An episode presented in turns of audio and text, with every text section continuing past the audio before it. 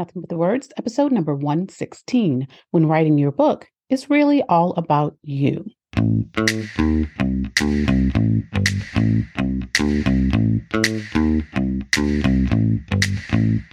What if it's possible to finally write the book that's been on your mind for months or even years?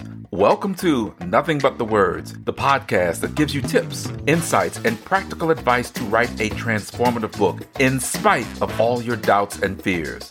Writing a successful book isn't just for the lucky few.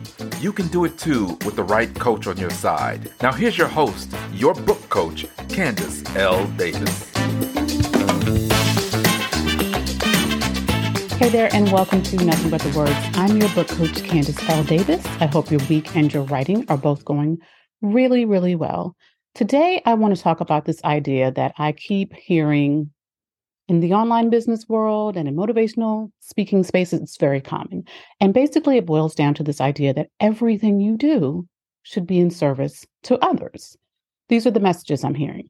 Your purpose should be all about other people. Your business should be in service to others. Your work should be in service to others. At a conference I recently attended, one of the speakers built a really solid case for living life full out. She had a really dramatic story. she encouraged the room full of hundreds of women and about six men to let go of shame and blame, ignite their passion, seize the moment, uplevel their mindset. All good stuff, all cool. No issues here. She was doing great. But then she went down this service path and she lost me, y'all. Your business should be about service, she said. And she said it more than once. You need to serve. You need to serve. She kept reinforcing it. Now, granted, she is accustomed to working with a lot of men, but as a speaker, you need to know your audience, right? And the reality is that the vast majority of women, at least the ones that I know, do not need anyone to tell them that they should focus on serving more. They spend all day and well into the night serving. They serve their kids and they serve their parents, they serve their spouse or their partner, and hopefully their spouse or partner serves them back. They serve at work, or in their business. They serve at church and local charities and their kids' schools. They serve, serve, serve. It's nonstop serving, my friends. Telling women to make their lives about service denies the fact that we too have needs that we hunger to meet.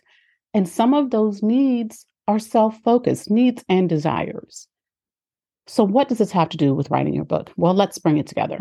Recently, one of my clients in my group coaching program, Authors Ignited, said to the group, and I'm paraphrasing her, I have to focus on what my book will do for other people because what it can do for me just really doesn't motivate me. My heart broke a little bit when I heard those words because I really love her. but I also felt it. I knew exactly where she was coming from. She has been convinced that true motivation, true meaning, true purpose, true value can only come from taking care of other people and meeting their needs.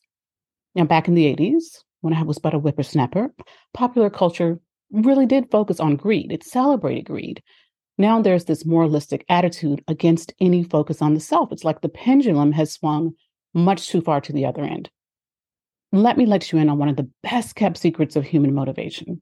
And here it is everything we do, we ultimately do for ourselves.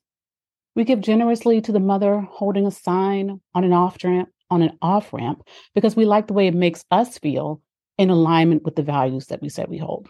Who doesn't want to be in alignment with their values? We stop and help the woman broken down on the side of the road because it's important to us to be the kind of person who stops. We volunteer at our kids' schools, largely because it's required, but also because we don't want other parents to think poorly of us. Why? Because we don't want their opinion to make us feel bad or to have a negative impact on our kids. Once again, all about us. You do the things you do. I do the things I do. We do the things we do to seek pleasure, to avoid pain, to avoid getting kicked out of the village. It's all about you, even when you serve. The only reason what your book can do for readers is more motivating than what it can do for you is that you have been taught to deny your own personal interests.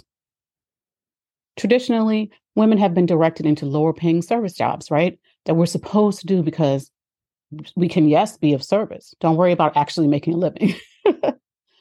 We have sacrificed a lifetime of higher wages. We have sacrificed our health. We have sacrificed our goals and dreams. We don't need to be told to serve. Listen, don't get me wrong. I highly recommend you develop a clear vision for how your book will serve your readers. You have to give them a reason to buy your book. If you expect people to buy anything from you, there has to be an exchange for value, right? And that includes your book. But don't discount your focus on how your book should serve you. I constantly teach that you should have two purposes for your book one for you and one for your readers. It's the second step in my, no, it's the third step in my Spark writing method. But more and more, I am finding many, certainly not all, but many of my clients who identify as women or were socialized as women have a hard time with the self focused part of writing their book or any other goals. They can articulate it, of course, I want my book to get me on bigger stages. I want my book to help me get better media exposure. I want my book to help attract more clients. They can say all that.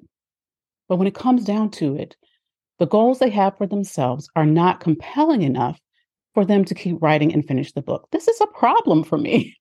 I want every author, regardless of gender or background or any other issue or any other identity factor, to understand this.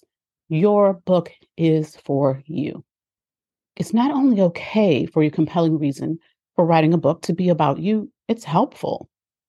So it can be difficult to measure the impact your book has on readers, especially in the early days soon after you publish it. But it's fairly easy to measure how your book is serving you. Number one, did you get the sense of fulfillment you expected from finally writing your book? That's important. But also, are you landing more speaking engagements if that was your goal? Are you getting more yeses to your media pitches? Are you attracting more clients? If your personal book goals don't motivate you, ask yourself why not? Why aren't your goals and desires as important as those of the people you serve? I would argue that they are. Why aren't you as deserving of the time and attention you pour into crafting a transformative book as your readers are? I'd argue you are. If you want to write your book to get rich, go for it. If you want to write your book to be seen as an authority, you can do it. Providing value for your readers will always be a requirement of making your book serve you. So don't worry, that is part of the deal.